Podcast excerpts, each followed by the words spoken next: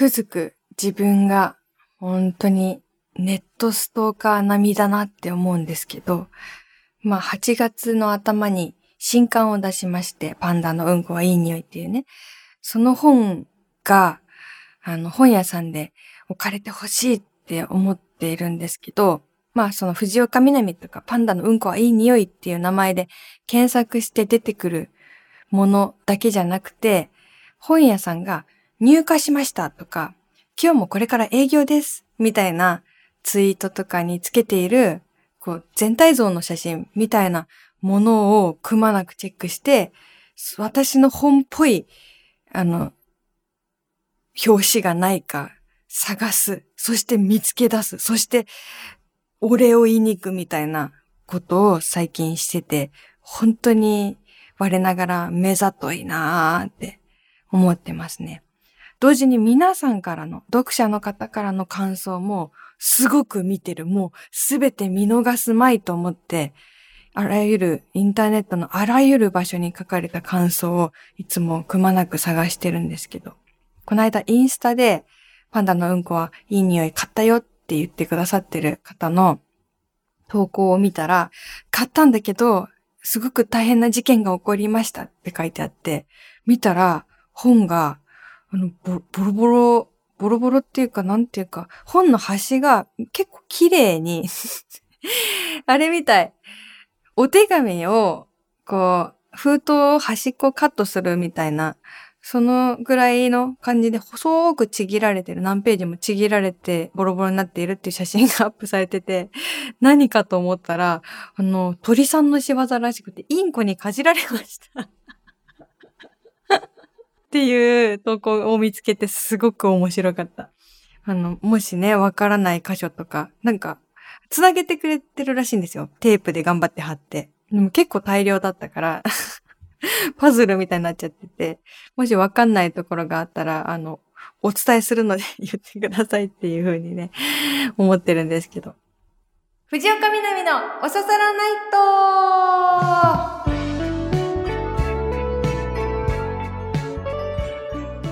皆さん、やっほー藤岡みなみです。今週もポッドキャストオリジナルでお送りしていきます。ハッシュタグは番組本編と同じ、えおささらナイトをつけてツイッターのだでつぶやいていただけると毎週楽しみに見てますので、あの、よろしくお願いします。なんかいいね、できたりできなかったりするんですけど、心の中で全ていいねしてるので、これからも、もうささらナイトのハッシュタグ盛り上げていただけたら嬉しいです。今日ね、平日なんですけど、毎週、まあ木曜日ぐらいに収録してて、えー、動物園に行ったんですよ、今日。っていうのはまあ、休日の方が混んでるだろうし、平日だったらあんまり空いてるかなーって思って、ただね、その動物園自体は前も行ったことあるんですけど、土日だとしてもめちゃくちゃ人が少ない。ちょっと失礼だけど、ちょっと錆びれてる？ちょっと錆びれてる小さい動物園なんですね。で入り口に大きい亀がいて、その亀が多分2、3歳の子だったら乗れそうなぐらいの大きい亀がいて、その亀が今日見たら、甲羅になんかガムテープがビーって貼られてて、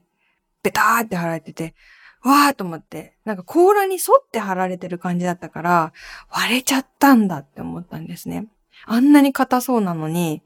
甲羅が割れちゃったからこうガムテープみたいなもので貼り付けてるんだと思って、すごい心配になって。でもさ、甲羅ってどうやって割れるんだろう南の島だったら、すごい高いところからヤシの実がバーンって落ちてきて、それで甲羅がさ、割れちゃうとか、なんかちょっとアニメっぽい妄想ですけど、どうやってこの動物園で別に亀同士が争うっていう感じも穏やかそうだからなさそうだしさ、病気とかでこう甲羅がひびが入っちゃう、なんかそういうのもあるかもなとか、いろいろ考えてさ、なんだろう、かわいそうだなって思って見てたんですね。しかもその該当する亀があんまり動いていない気もして、え、大丈夫かなって結構、あの、複雑な気持ちでその亀を見てたら、よく見たら、柵に張り紙がしてあって、その張り紙に亀の調査をしています。テープで機械を取り付けているので、怪我などではありません。心配しないでくださいって 結構デカデカと書いてあって、自分さっきめちゃくちゃ心配してたけど、よく読みなさいよって思ったんですよ。書いてあるじゃん。まあ心配する人多いからそういう風に書いてるんだと思うけど、もうなんかあの心配してた5分ぐらいの時間何だったんだろうなって思うぐらい、よく読めって自分に思ったんですけど、その隣にまた蛇のケースがあって、ガラスケースなんだけど、蛇が全然いなくて、ええー、と思って。結構擬態とかするのかな蛇も。カメレオンみたいにって思って探してて、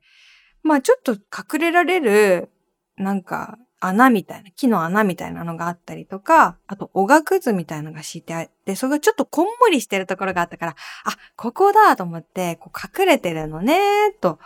思って、それもなんかブツブツ言いながら見てたの5分ぐらい。あ、絶対ここだよ。このおがくずの中に丸まって隠れてんだよ。とか言って言ってて。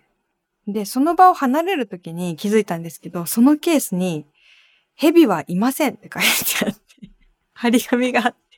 もう結構真ん中にデカデカと書いてあって、だからよく見なさいよって、本当に自分に再び思ったんですね。まあこういうことってよくありますよね。人間同士ってもよくあるんだけど、まあ、あの人きっとこうなんだろうなっていう予想って大体合ってないというか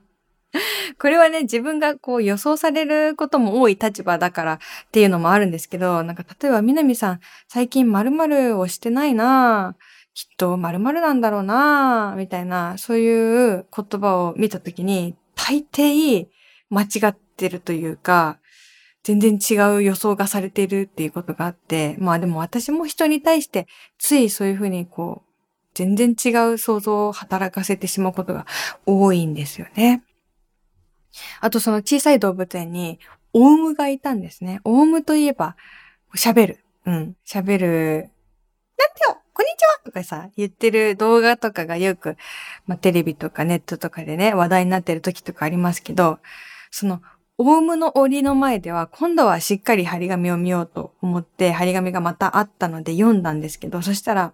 ナナちゃんはおしゃべりができますって書いてあって、で、そのナナちゃんが話せる言葉の一覧があったんですね。結構多かったよ。15種類か20種類ぐらい。ね、こんにちは、おはよう、こっちおいで、いい子いい子するみたいな、あって、で、一つ一つ試そうと思って。そしたらいつか喋ってくれるかもしれないから、こんにちはこう、そ、多分こういう声だろうなって、その、実際にまだ一回も泣いてないけど、多分こういう声で泣くのかなと思って、その、紙に書いてあるのを順に、こんにちはとか言って言ってみたら、言ってもシーン。で、次、おはようだから、おはようシーン。こっちおいでシーン。もうじーっとこっち見てね、もう喋ろうともしてない。いい子いい子、するシーン。結局その15種類ぐらい、一つも反応なくて、ああ、まあ、気分乗らないんだろうなと思って。でもなんかさ、さっきまで誰もいなかったのに、結構遠くから人が集まってきて でもそのマスクしたまま、こんにちはとか言ってたから、あ、オウムが喋ってるんだと思って人が見に来ちゃってる ねえ、というね、動物園の張り紙に踊らされた一日でしたね。というわけで、えー、今週もコーナーやっていきましょう。今週はこのコーナーから、日常アンサーソング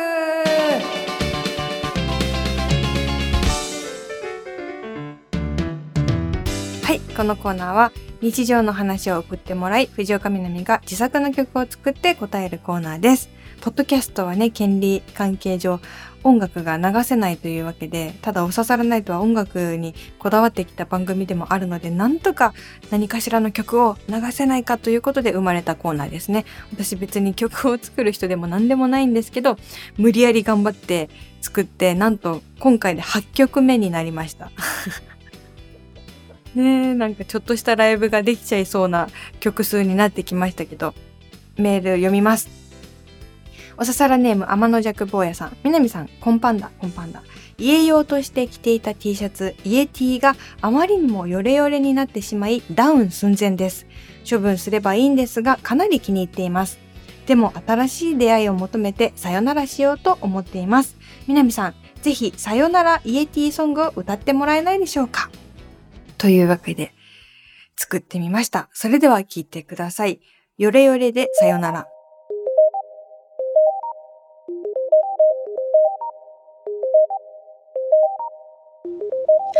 クラス T バンド T 知らん会社の記念 T 気づけば私のアイデンティティ長年の愛着すさまじ波打ち際のような襟ぐりかすれプリントなぞる暗号薄くなった生地が肌にフィットでも踏み出したい新たな一歩よれよれでも捨てられないのよ。よれよれだからさよなら。だよ。T シャツ夏の季語じゃない。春にも冬にも着るじゃない。一体いくつの時空をあなたと超えてきたんだろう。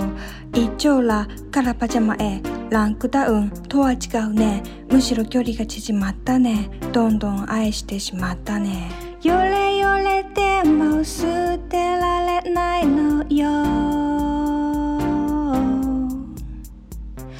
よれよれだからさよならだよ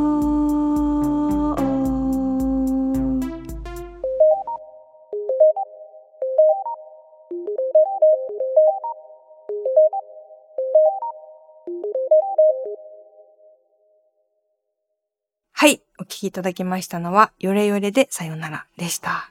めっちゃくちゃいいテーマを与えてくださったなと思って、あるあるですよね。これ全員経験ありますよね。まあ、大富豪とかで一日一回来たら捨ててますみたいな、そんな人でない限り、まあ、大富豪そんなことしてないと思うんですけど、それは置いといて、誰しもが絶対経験あるでしょ。T シャツ、しわし、なヨレヨレになってきたから捨てたいんだけど、でも愛着ありすぎて捨てられないっていう。しかもさ、着れば着るほど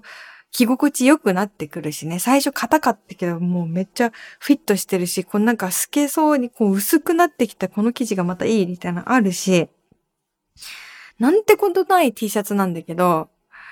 でも捨てられないみたいなありますよね。私もめっちゃくちゃ T シャツ持ってて、絶対着ないだろうって思ってても捨てられないのがいっぱいありますよ。だからどんどん歌詞が湧いてきて、うん。いつもは1番ぐらいで終わるのに2番まで作っちゃったからね。うん。ねなんか、楽しいよ、このコーナーは。だだけどね、やっぱ毎週やるって約束することはできないですね。こう、労力的に。でもこの曲も今回3時間ぐらいかけて。台本、おささらないとのその構成を考える時間とは別に3時間ぐらいかけて曲を作ってしまって。ただなんか、すごくいい曲、いい曲っていうのはおかしいんだけど、クオリティは低いけど、なんか感情移入して、なんできちゃって、T シャツに向けてのさよならの曲なのになんか、恋人、長年連れ添った恋人へのメッセージみたいな、なんかそういう雰囲気も出てきたから、この2番とか、こう、ヨレヨレで自分にこうフィットして、どんどん距離が縮まったからこそ、あの、お別れできないみたいな。意図せず恋愛ソングみたいな感じになって、自分で作っててすごい感動したそこに。あれこれ T シャツの話だよねみたいな。なりましたね。楽しいよ、本当に。なんか、うん。ミニアルバムぐらいの量ができてきましたけど、今後もぼちぼち続けていきたいなと思うので、こういう皆さんのちょっとした身近なね、エピソードというか、あるあるだったり、あんまり壮大なテーマは私、あの、絶対できないので壮大なテーマだと尻込みしちゃうので、あの、本当に小さな、些細な、些細なテーマであればあるほどいいなと、やりやすいなと思うので、えー、よかったら送ってください。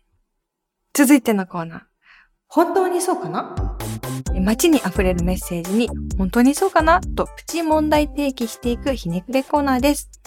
おささらネーム、ひろき Y さん。みなみさん、おは日版は、おは日版は、近所のスーパーのトイレに、ライター、マッチ現金。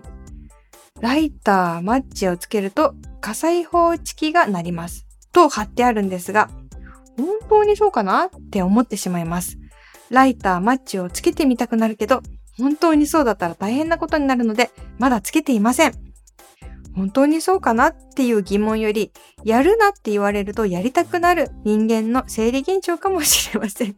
おお、危ないなまだつけていませんって、まだっていうか、いやいやいや、やらなくていいから、やんないでね、やんないでくださいね。でも気持ちはわかるというか、うーん、気持ちはわかる。これちょっと全然違うかもしれないんだけど、なんだろう。やってないのに、あの、ちょっと犯人みたいな気持ちになるときはありますよね。あの、ライター、マッチをつけると火災報知器がなります。ライターもマッチも持ってないのに、そんなことしませんからみたいなそわそわする気持ちがあって、張り紙とかに対して思う気持ちで、無人販売所みたいなところで野菜買うときとかも、自分でお金をこう、箱に入れるんだけど、絶対にそんなね、あの、万引きとかするはずないんだけど、しませんよっていうオーラを出して、ここに100円入れようととか言って、入れて買っていったりしますね。うん、なんか、してないのにちょっと犯人みたいな気持ちになっちゃう。うん。絶対しないでください。続いて、えー、ラジオネーム、おかえさん。このコーナーのことを考えながら歩いている時にふと通りかかった工事現場の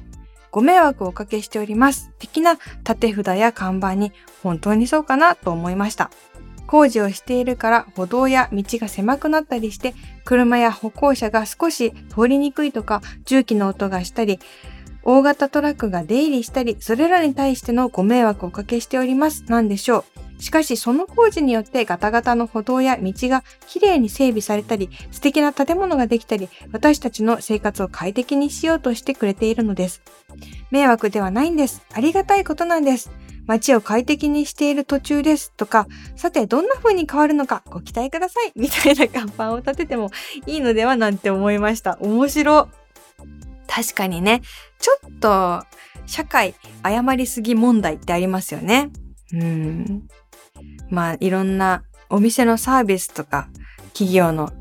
カスタマーセンターとかそういうのもそうですけど、まあめちゃくちゃ謝ってくれるっていうのありますけど、確かに縦看板にご迷惑をおかけしておりますみたいなお辞儀してるイラストが添えてあったりして、うん。いや別にその謝られるほどではって確かにこの方のおっしゃる通り直してくれてる時もありますしね。新発想だなって思ったのがこの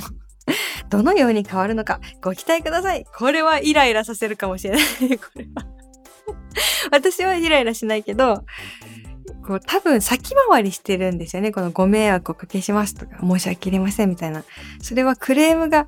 入ってこないようにみたいなところもあるから、そういう、ちょっとうるさいなとか、迷惑だなとかいう気持ちを持っている人がもし通りかかったら、ご期待くださいみたいな書いてあったら、何がご期待くださいだよみたいな感じになるかもしれない。面白いですね。街を快適にしている途中です。この間ね、本当に道路を直してくださっている工事を見たんですけど、車の車道の真ん中を工事、結構幅広く工事してて、で、こう、迂回するように、回り道にするようにしてくださってたんだけど、本当に信号のど真ん中だったんですよね。うん。で、それが面白かったのが、結構たくさんの人数の、の作業員の方が、めちゃくちゃ楽しそうにそこで休憩してて、多分本当休憩時間だったと思うんですけど、まるで自分たちはここで今道路で座る権利があるんだ、そのことを楽しんでいるかのような表情で談笑してて、なんか、優越感を感じてそうな。いや別にこっちは別にイライラするとかじゃないんだけど、楽しそうだったの、なんか。今ここ、俺たち別に、あの、ちゃんと仕事してるし、別に悪いことしてないし、直してますし、だから信号、あの、赤だけど道路で座ってまーすみたいな、その、その感じが出てて、それが楽しかった。おおなんか特別感感じてませんか？みたいな、まあ、思い込みだと思うんですけど、楽しそうに休憩しているのを見た。はい。というわけで、えー、今週は2つコーナーやりましたね。日常アンサーソングと本当にそうかなのコーナーですね。というわけで、えー、おささらナイトのポッドキャスト、他にもいろんなコーナーがございます。1ヶ月に1回は思い出しますのコーナー。妄想北海道旅行のコーナー、ラジオネームを考えるコーナーなどなど、あとコーナー宛て以外にも何でもメール送ってくださって大丈夫ですので、気軽に。結構そのラジオのメールってハードルが高いみたいですね。そういうメールをよくいただくんですよ。今月、プレゼント企画とかが本編であって、まあ、いつもメール送りたいんだけど、ハードルが高くて送れなくて、でも今回ちょっと応募してますみたいなメールも多くて、いかに皆さんがラジオにメールを送ることにハードルを感じているかっていうのを最近感じたので、本当にいいですから、あの、面白いエピソードである必要ないですからね。本当に1行とか2行とかでもいいし、送りたいと思ったら、送りたいと思いましたみたいなのでも私は嬉しいので、うん。ぜひぜひ、よろしくお願いします。そうそう、先週思ったんだけど、先週、低い目標っていうテーマだったんですよね、本編が。でも、その低い目標っていうのはむしろ、自分がこんなこともできないのかって思ってしまうこともあるっていう話もあって、確かにそうだな。高い目標を叶えられないのは当たり前なんだけど、自分はこんなこともまたできなかったっていうのは確かに自分を苦しめてしまう。真面目な人ほどそう思ってしまうこともあるのかなって思ったんですけど、ただ私、おささらナイトのリスナーの方に言いたいのは、本当に皆さんは私をめっちゃ支えてますね。それはもうメールを送ってくれる、送ってないに関わらず、どんな人であれ、どこに住んでいても、どんな人でも、どんな考えを持っていても、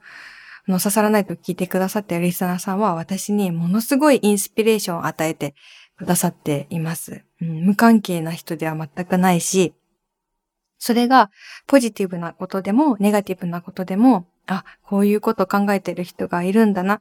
この社会にはこういう人がいて、こういうふうに今感じているんだなっていうことが、私の、まあ、このラジオももちろんそうですし、創作であったり、本を作ったりとか、いろんな企画考えたり、仕事をする上でも、もう本当に基盤になっていると言っても過言ではない。メッセージを直接いただかなくても何か感じるものがあるんですね。多分こういう人が聞いてるなとか、こういうことを感じてくださるんだろうなとかいうのをなんか感じるんです私も。なので、本当に皆さんは存在してくださってるだけで、お刺さらないと聞いてくださってるだけで、もう今日から聞き始めた人もね、もちろん、本当に私にとって特別な、あの、ありがたい尊い存在でございますので、そこをちょっとね、伝えておきたいなと思いましたね。うん。時間が今週はまだあるということで何か雑談しましょうね。私最近頭を悩ませたことが、それは友達がめちゃくちゃ忙しそうだったんですね。もう仕事も常に忙しいし、家庭もなんかいろんなことがあって、なんか大変そうで、で、でも離れて暮らしてるから、全然会えてなくて、どうやってその友達を支えられるだろうって考えた時に、まあ、愚痴を聞くぐらいしかできてなかったんだけど、なんか差し入れしたいなと思って、ご飯もちゃんと食べれてない感じだったから、なんか美味しいものでも送りたいなと思って、ちょっとね、あの、贈り物をしたんですよ、その子のお家に。そしたら、一番遅い時間に、時間指定で、あの、送ったんですけど、その一番遅い時間でも受け取れないぐらい忙しいらしくて、あ、受け取れなかった、なんか送ってくれたの？っていうメッセージが来てね。ガビーンと思って、宅配ボックスとかもないお家だったんですけど、うん、もう毎日受け取れない時間にしか帰ってこれないから、そんな忙しい人に再配達をお願いするとかも、再配達のさ、手配すらもさ、ちょっと大変じゃん。うわ、忙しい人に再配達の手配をさせてしまって、また忙しくさせちゃったと思って、バカバカ、私バカバカみたいな感じになってたんですね。で、それで頭を悩ませた結果、ちょっと出た正解というか、めちゃくちゃ忙しい友達に贈り物をするときは、ポスト便がいいんだっていうことに気がついたんですね。まあ、2.5センチとか3センチとか、その郵便受けに届けてくれる規定のサイズが、厚みがあるわけじゃないですか。その厚みで送ると。まあ、自分でね、そのレターパックとかに何か入れて送るでもいいんだけど、ポスト便って検索すると、ポスト便ギフトみたいなのがあって、まあなんか、こう、楽天とかわかんないけど、いろんなサイトとかでさ、ポスト便でできるギフトみたいなのがあるっていうのに気づいて、それで私は友達に、レトルトカレー4種類のポスト便ギフトを送りましたね。で、これ、あ、このやり方があるんだ。もう受け取れないぐらい忙しい人には、ポスト便でカレーを送る。これが一つの私の最近得た知見。皆さんにシェアしようと思って。そうやって考えると、レトルトカレーって郵便受けにめちゃくちゃ向いてる形してんな。うん。レターパックで現金送れはすべて詐欺ですなんですけど、レターパックでレトルトカレー送れは、えー、差し入れです。はい。ね、最近皆さんどうですか？疲れてないですか？まあ、すべての人が疲れてると思うんですけど、私はね、最近思ったのは、仕事のほとんどが、この世の仕事のほとんどが調整なんじゃないかって思うぐらい、調整っていう仕事むっちゃ多いですね。しかもさ、その調整役の仕事に名前がついてなかったりしますよね。なんかさ、プランナーとか編集者とか、まあ、ななんだろう、会計とかいろんな役割があって、その、調整っていう役割の名前はない、ないから、各々がその調整を分担してやってるみたいなところがあって、あと最近思ったのがさ、人のスケジュールを調整するのってこんなに大変なんだって。私はまあ、数年前から結構企画の裏方の仕事をさせてもらったりもしてるんだけど、その中で最近、まあ、ちょっといろんな人の仕事の兼ね合いもあって、えっとね、スケジュール調整もやったんですよ。その5人ぐらい関わる企画で、その5人の日程が合う日を あの、決めるっていうか、それだけのことがすごい大変なんだなって。みんなの会う日ってこんなにないんだって思ったのと、それが1案件だったらいいんだけど、何案件か同時に5人合わせなきゃいけない案件が同時多発してて、どっちの5人、誰が何だったのかめっちゃわかんなくなるね、これ。これは私は常に人にやらせてたんだよ。やらせたっていうのは、まあ、お仕事のオファーが来て、あの、日付いくつか出してくださいって言われて、私は気軽に、この人、この人、この日が空いてますって送ってたけど、それを裏で、あの、いろんな人と合わせたりとか、なんか、その、会場の都合とか、いろんなものを合わせて、じゃあこの日でって決めた人がいるわけですよ。いつも投げっぱなしにしてたけど。あ、この役割こんなに大変だし、あと自分のことじゃないから分からなくなる。うん。なんか参加者ではないから、なんかいつが何だったのかわからなくなって、本当だったら明日お願いしますってこう、その人に伝えてあげとけばよかったんだけど、そのリマインドをしなかったからその人が忘れちゃうみたいな事案もあって、うわ、スケジュール調整ってこんなに大変なんだなっていうのを、なんか今まで10年以上私のあの裏で、まあマネージャーさんはもちろんですけど、まあ仕事相手の方とか、調整を今までこんなに頑張ってきてくれた人がいるんだっていうことを答え合わせのように感じてる一週間だったね、今週は。うん。スケジュール合わせ大変だ。これね、まあ私は間違えないようにはしたいけど、これミスしても当たり前だなって思うぐらいややこしい。1ヶ月前に調整したスケジュール、1月後に、じゃあこの日に決まりましたって言われても忘れちゃうよな。うん。だからみんな、そういう業務がみんな無限にこの世にはあるんだろうなっていうことをね、感じますし。今週スケジュール調整した人お疲れ様でした。なんか名もなき調整役をやっている皆さん、本当に今週もお疲れ様でした。はい。というわけで、えー、どうですかね？今皆さん朝聞いてくれてるのか夜聞いてくれてるのかちょっとわかりませんけれども、来週も皆さんにちょっと面白いことがきっと必ず起こります。はい。来週もぜひまたここでお会いしましょう。お相手は藤岡みなみでした。またねー